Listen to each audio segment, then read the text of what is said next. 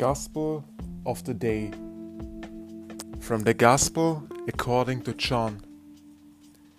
Jesus said to his disciples, I am the true vine, and my Father is the vine grower.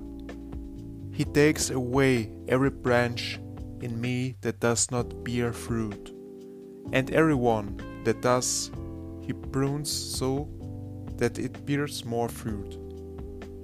You are already pruned because of the word that I spoke to you. Remain in me, as I remain in you.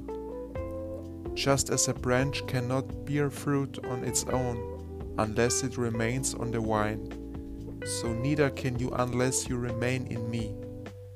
I am the vine, you are the branches.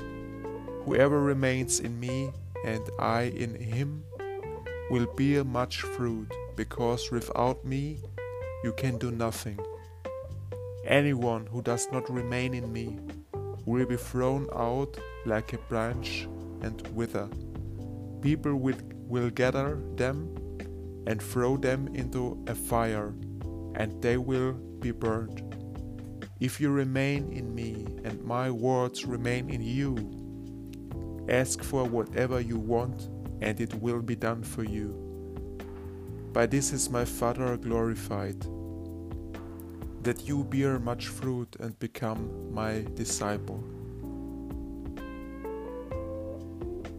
Relax for a moment and take a deep breath.